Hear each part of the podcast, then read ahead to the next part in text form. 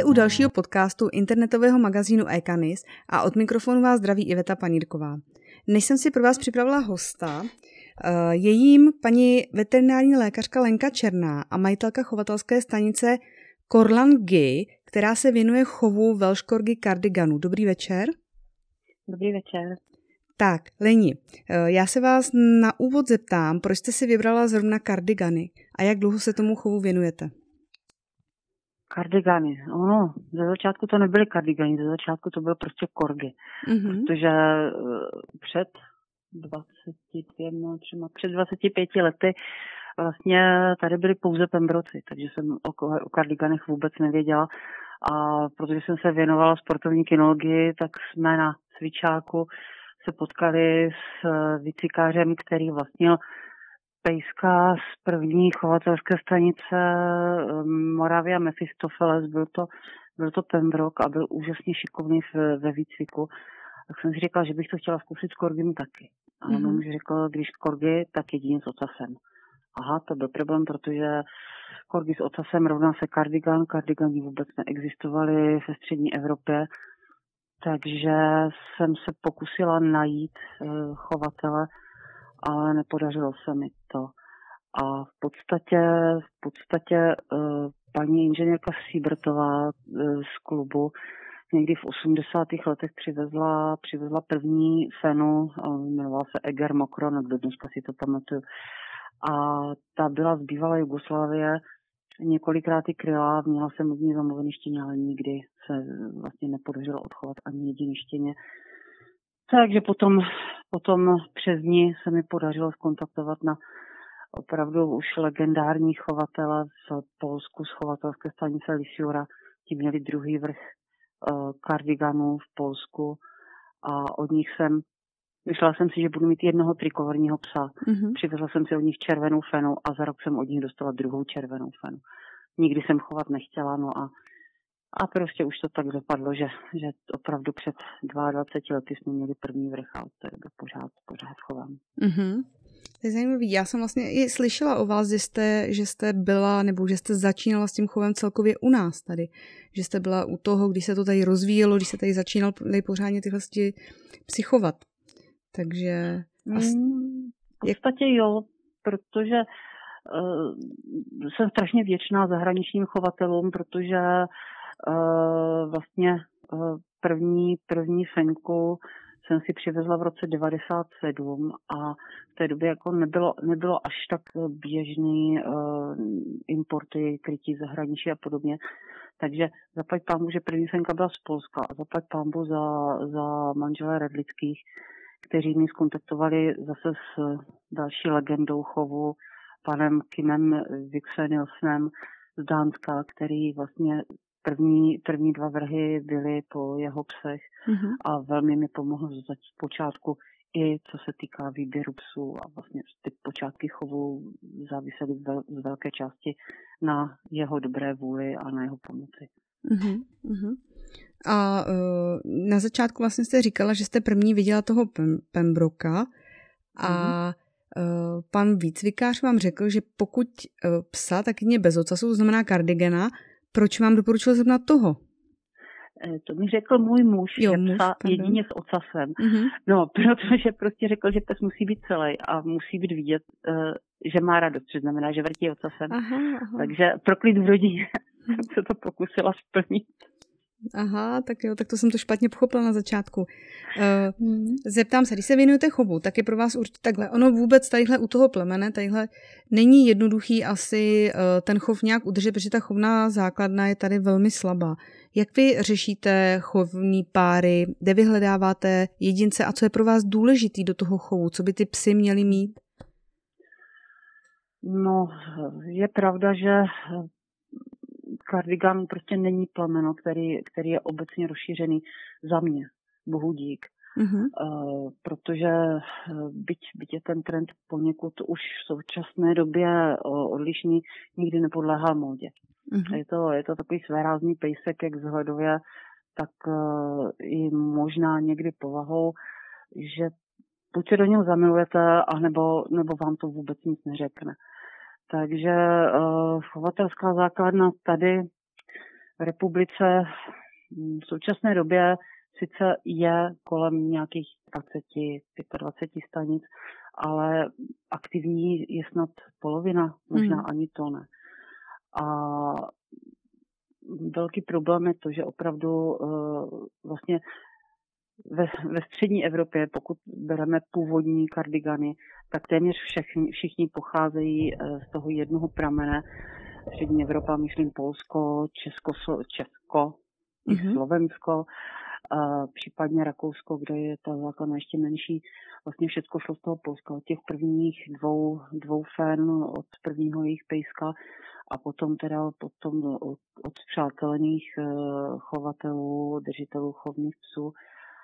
Ale uh, importy jsou pořád velice, velice nejsou, nejsou až tak časté a až tak kvalitní, jak by si člověk představoval. Uh-huh. Takže v podstatě opravdu zahraniční krytí ze začátku to bylo 300, 500, 800 kilometrů, žádná míra cestovat uh-huh. za krytím, protože nemá smysl samozřejmě kryt, eh, kryt uh, příbuzensky, pokud, pokud to člověku nedá něco, uh-huh. co, co požaduje a nějakou kvalitu.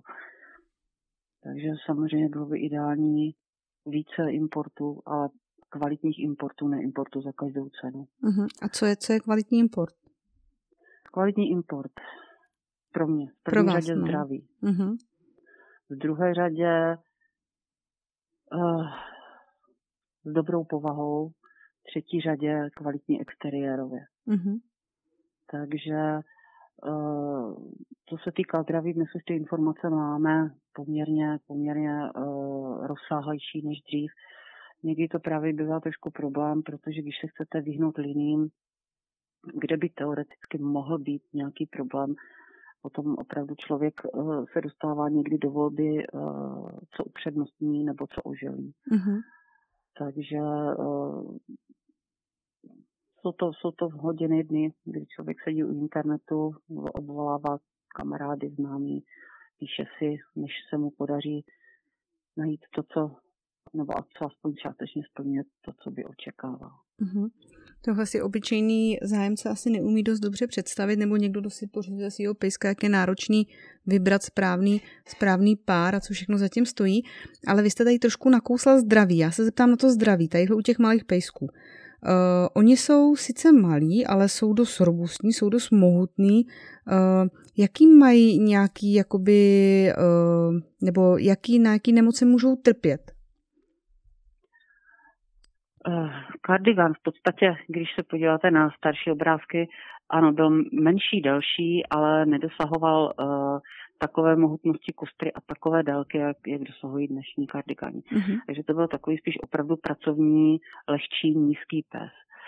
Uh, v současné době se, uh, ale to je trend téměř u všech plemen, uh, prosazují ty líbivější, mohutný, bohatě osrtěný typy, který, který můžou, můžou opravdu trošku ten problém třeba co se týká pohybového aparátu nést. Mm-hmm. Takže na druhé straně ano, zase v dnešní době správný kardigan by měl být mohutný, měl by, měl by tu kostru mít silnou, ale prostě vše, všechno s rozumem. Samozřejmě, čím, čím delší hřbet, čím, tím je pravděpodobnější, že ta pevnost toho hřbetu tam, tam nebude úplně ideální. Může tam být problém pokud, zvlášť pokud pes prostě ne, nemá, nemá přiměřenou pohybovou aktivitu, která by ten, ten svalový korzet uh, uspevnila natolik, aby prostě opravdu, opravdu ta páteř byla pod, podporována i svalovou soustavou. Uh, může se tam objevit uh, problémy s, s, s uskřinutím nervů, s výřezem disku. V podstatě z toho pohybového aparátu nejsou povinný, povinný vyšetření dysplazí jak kyčle, tak loktu. V podstatě lokty nejsou problém, co vidím výsledky, nebývají problém. Kyčle už podle výsledku někdy nejsou úplně ideální, jsou, ale myslím si, že to není není věc, která by, by se nedala trošku s rozumem, s rozumem korigovat. Mm-hmm tady je trošku problém, že posuzovatele mají problém s, s tou anatomickou zvláštností těch krátkých kostí, které, které prostě přece jenom některé ty úhly nejsou, nejsou úplně standardní, takže opravdu takzvaně Ačkových psů nebo nulových psů není až tak moc, ale v podstatě kardigan, který, který má hodnotu B nebo hodnotu 1, je, je zcela, zcela způsobilý k dalšímu chovu uh-huh. a mhm. nepředpokládá se, že by měl nějaké zdravotní problémy. Uh-huh. Ale říkala jste, že to není povinný do chovu, takže je to teda dobrovolný, jo? Je to, je to dobrovolný, mluví se o tom v klubu poměrně značnou dobu. Myslím si, že chovatele už v dnešní době na to slyší, aby alespoň informativně nechali, nechali vyšetřit kyčle, kyčle lokty. Mm-hmm. Nemáme, nemáme svého posuzovatele, protože prostě specialista na krátkonohá plemena, eh, aspoň pokud je mi známo, v, v hodnotitelích eh, dysplazí není. Takže v podstatě kterýkoliv posuzovatel dysplazie může, může dysplazii vyhodnotit. Případně uh, někteří chovatelé posílají uh, do Spojených států Eh, na organizaci OFA, kde eh, přece jen ty zkušenosti jsou podstatně vyšší uh-huh. a potom, potom teda i výsledek eh, tomu odpovídá, že je objektivnější. Uh-huh. To je zajímavý. A máte tam ještě ně, nějakou jinou nemoc, která by mohla kardigany trápit?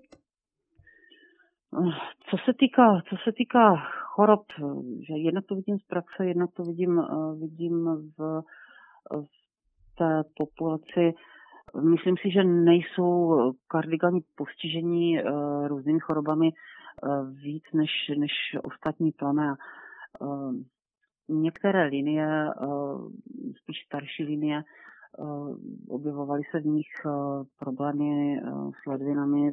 Občas se to objeví, objeví u některých jedinců, ale není to, říkám, není to, není to nějak výrazně vyšší zastoupení než než v běžné populaci mm-hmm. ostatních plemen.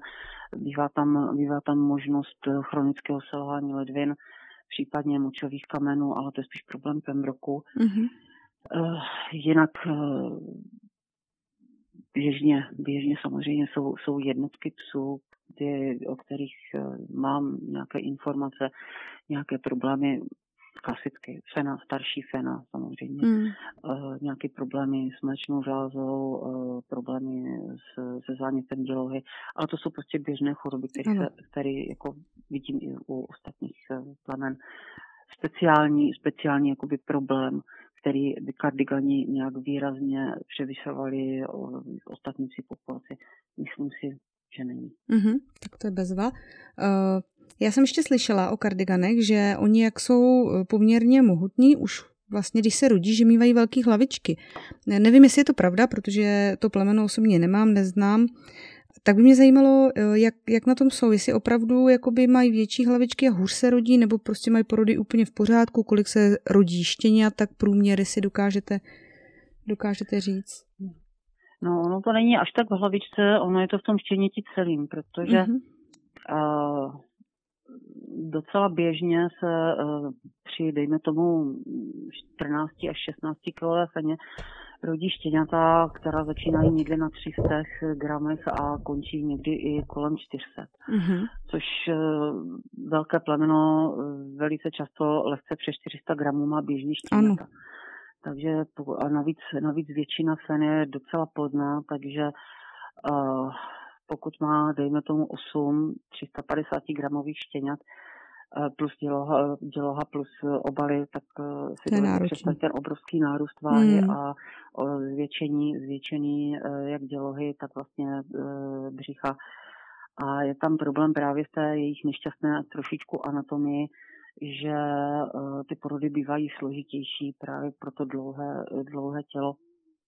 Břišní list ne, nevždy funguje ideálně, takže uh, i, i právě ta děloha, která je extrémně roztažená, nevždycky potom uh, reaguje tak, jak má a ty porody prostě neprobíhají, neprobíhají spontánně. Mm-hmm. Takže Eh, většina fen, co se týká velikosti štěněte, jakoby průchodu, průchodu to, těmi porodními cestami problém nemá. má spíš problém právě s tou, s tou velmi roztaženou břišní dutinou dělohou, že není schopná prostě potom reagovat um, během toho porodu a uh, vytlačit vlastně ty štěňata, zvlášť mm-hmm. když jich je hodně, takže někdy prostě po, dejme tomu, čtvrtým, šestým štěníti začne problém, pokud tam ještě další dvě až čtyři jsou, že, že už se to potom musí řešit uh, chirurgicky. Mm-hmm, takže určitě to nepodceňovat a radši mít veterinárního lékaře někde v záloze. Vždycky. Mm-hmm. Vždycky. Ale to, to doporučuji vždycky u porodu, alespoň pro jistotu kontaktovat, kontaktovat některého z kolegů, aby se člověk měl kam obrátit, když je nejhůř. Uh-huh. Uh, pojďme k veselějšímu tématu a to je povaha těch lepejsků, protože ta osobně mě velmi zaujala. Ono to s jejich jako výchovou a výcvikem prý není úplně jednoduchý, ale uh, rozhodně uh, to stojí jako za to. Povězte nám, jaký teda jsou, nebo jaký jsou v povaze? V podstatě je to eh, rovný, tvrdší, ale velice vstřícný pes. Mm-hmm.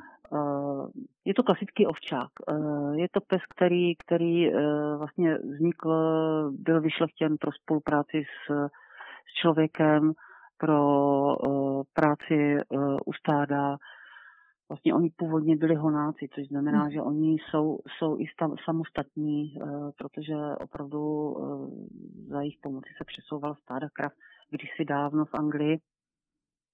Takže jejich samostatnost byla, byla na místě, uh, byla na místě taková jakoby ta povaha tvrdší, ale dobře ovladatelná.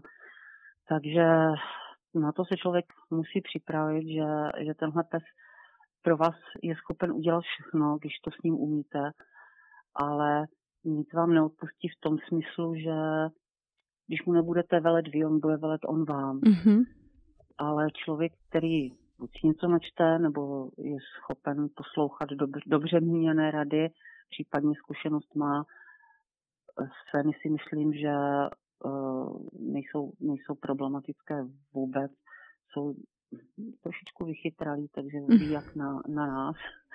Při, uh, když, když si s nimi porozumíte, není, není většího přítele, než, než je pes kardigan.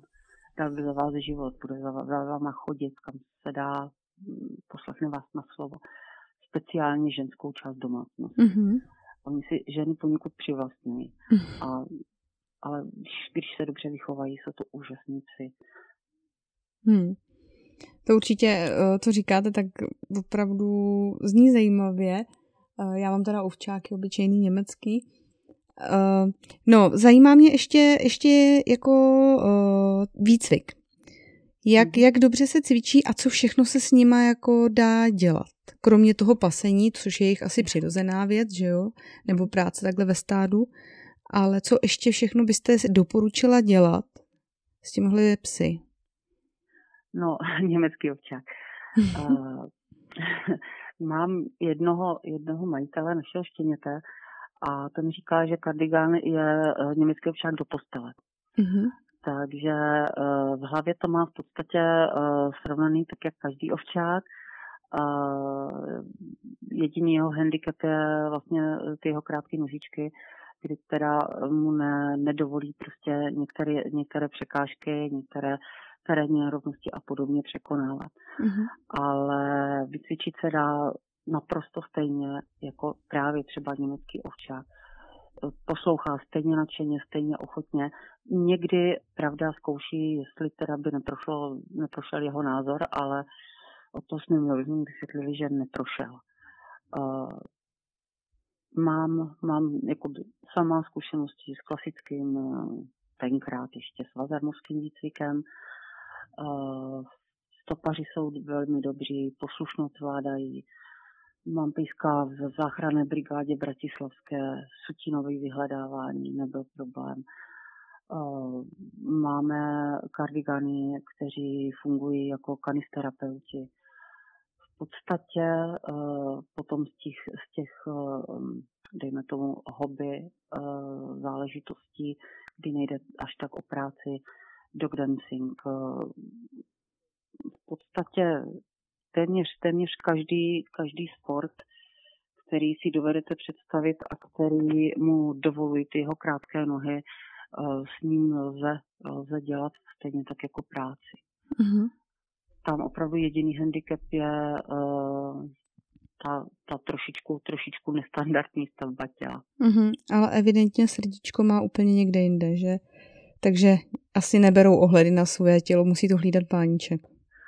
Ano, musíme myslet za ně, mm. protože právě, právě protože jsou opravdu velice, velice uh, ochotní a, a snaživí pracanti, uh, půjdou i tam, kde by, kde by už být neměli, nebo potom mají problém uh, právě třeba, jak se z některých situací dostat ale o to zase jsme my, aby, abychom, když už je něco učíme a když už je eh, do něčeho eh, uvedeme, abychom potom taky jim dokázali pomoct. Mm-hmm. Když, jak se vlastně snášejí ve smečce? Nebo může být sám, nebo je mu líp, jako když jich je doma víc? No, tak smyčku, smyčku doma máme obecně. Jsou snášenliví, snášenliví velice dobře. Eh, v podstatě, eh, pokud se jedná o smíšenou smečku, eh, mm, feny, tes, nemají mezi sebou problémy. Problémy jsou nebo bývají v době hárání některé feny se prostě nemusí. Mm-hmm.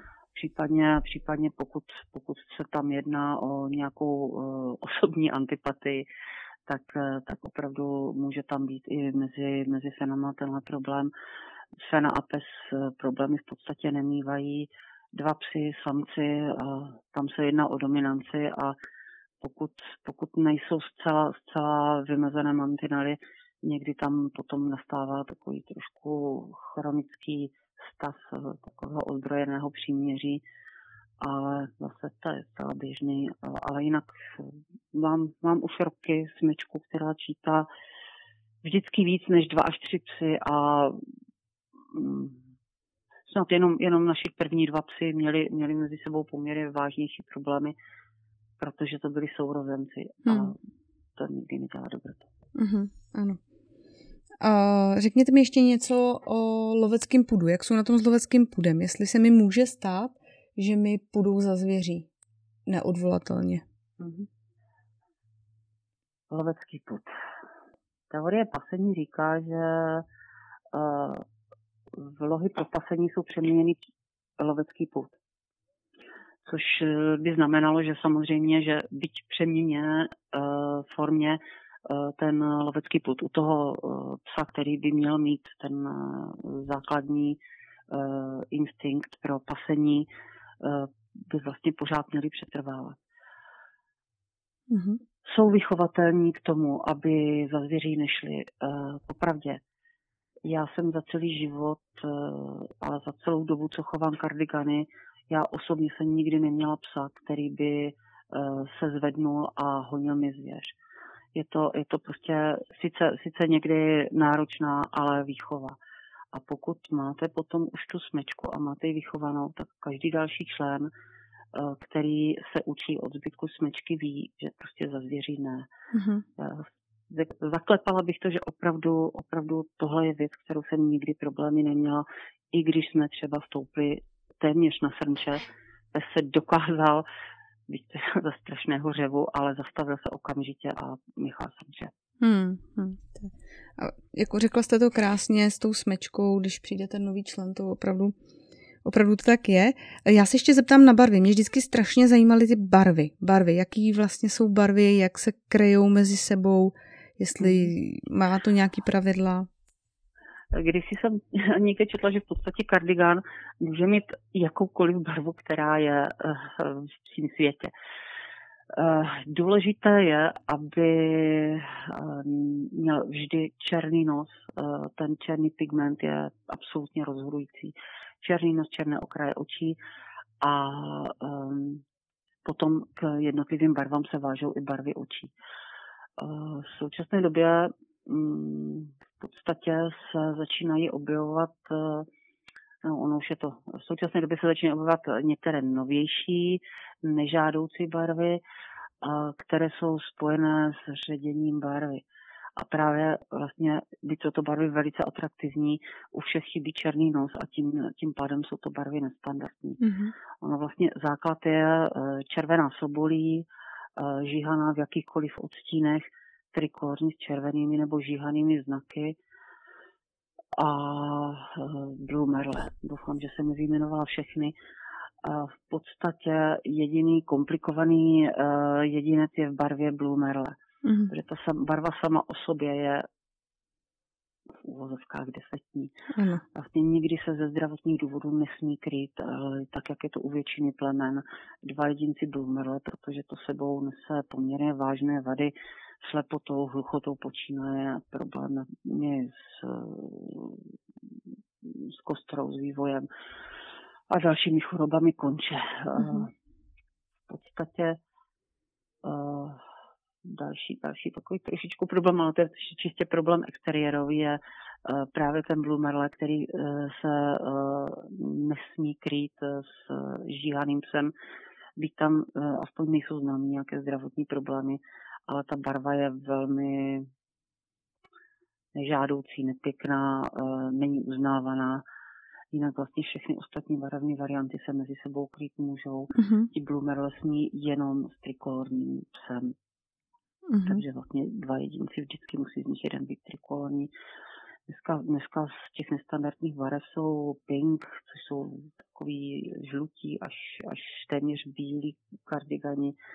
Eh, jsou modří, jsou játroví a bohužel jsou to barvy natolik, natolik zajímavé, že eh, bohužel dnes jsou eh, rádoví chovatelé, samozřejmě bez průkazu původu, kteří právě na, na tyto nestandardní barvy kryjí a um, tuto raritu v jejich podání potom prosazují, což mm. samozřejmě není dobře a to plameno trpí. Jasně, a oni jsou většinou výborní obchodníci, že to opravdu umějí krásně, krásně podat mm. lidem. Ano, ano. A bohužel, bohužel i, i naši bratranci Pembroci jsou, jsou tohoto potom eh, nechtění účastní, kdy se kryjí vlastně Bloomerle kardigani z Pembroky, aby vznikl Bloomerle Pembroke. Hmm, to je znáte, Labradoodle a podobně. Ano, ano, ano. Povídat. ano, to bychom si mohli povídat celý večer a nestihli bychom to vyčerpat. Uh, já myslím, že máme hezký povídání, ale aby jsme to ukončili trošku veseleji, nebo zajímavěji, když ono to bylo zajímavý celý, mě by zajímalo, nebo jak byste vy charakterizovala osobně to plemeno? Co vám se na něm líbí? Proč ho tak máte ráda, že ho chováte už přes 20 let? Mně se na nich líbí v podstatě to, že právě to, že jsou, že jsou to psy. Eh, je to, je to úžasný, co se týká velikosti skladní pes, ale uh, exteriérem je to prostě klasický pes, ovčák, pes jak má být silný, eh, v podstatě zdravý, eh, temperamentní, eh, úžasný mazel, když na to přijde. Povahou zase rovný pes, který, s kterým si můžete všechno vysvětlit z oka v oko. Neznám vlastně psy, kteří by byli primárně agresivní nebo primárně bázliví prakticky skoro vždycky, když je problémový pes, je to výchova. Mm-hmm. Chyba ve výchově, a, ale i tak eh, se nechají, nechají vrátit do toho původního stavu, do toho úžasného, úžasného prostě rovného parťáka, který s váma to kamkoliv. No, řekla jste to krásně. Já vám, paní doktorko, moc děkuji, že jste si na mě udělala čas a e, věřím, že naše povídání udělá radost i spousta dalším lidem, po případě zájemcům o tohle plemeno, protože jsme probrali hodně, hodně zajímavé věci a já vám přeju e, hezký zbytek večera. Naschledanou. Naschledanou a děkuji za pozvání.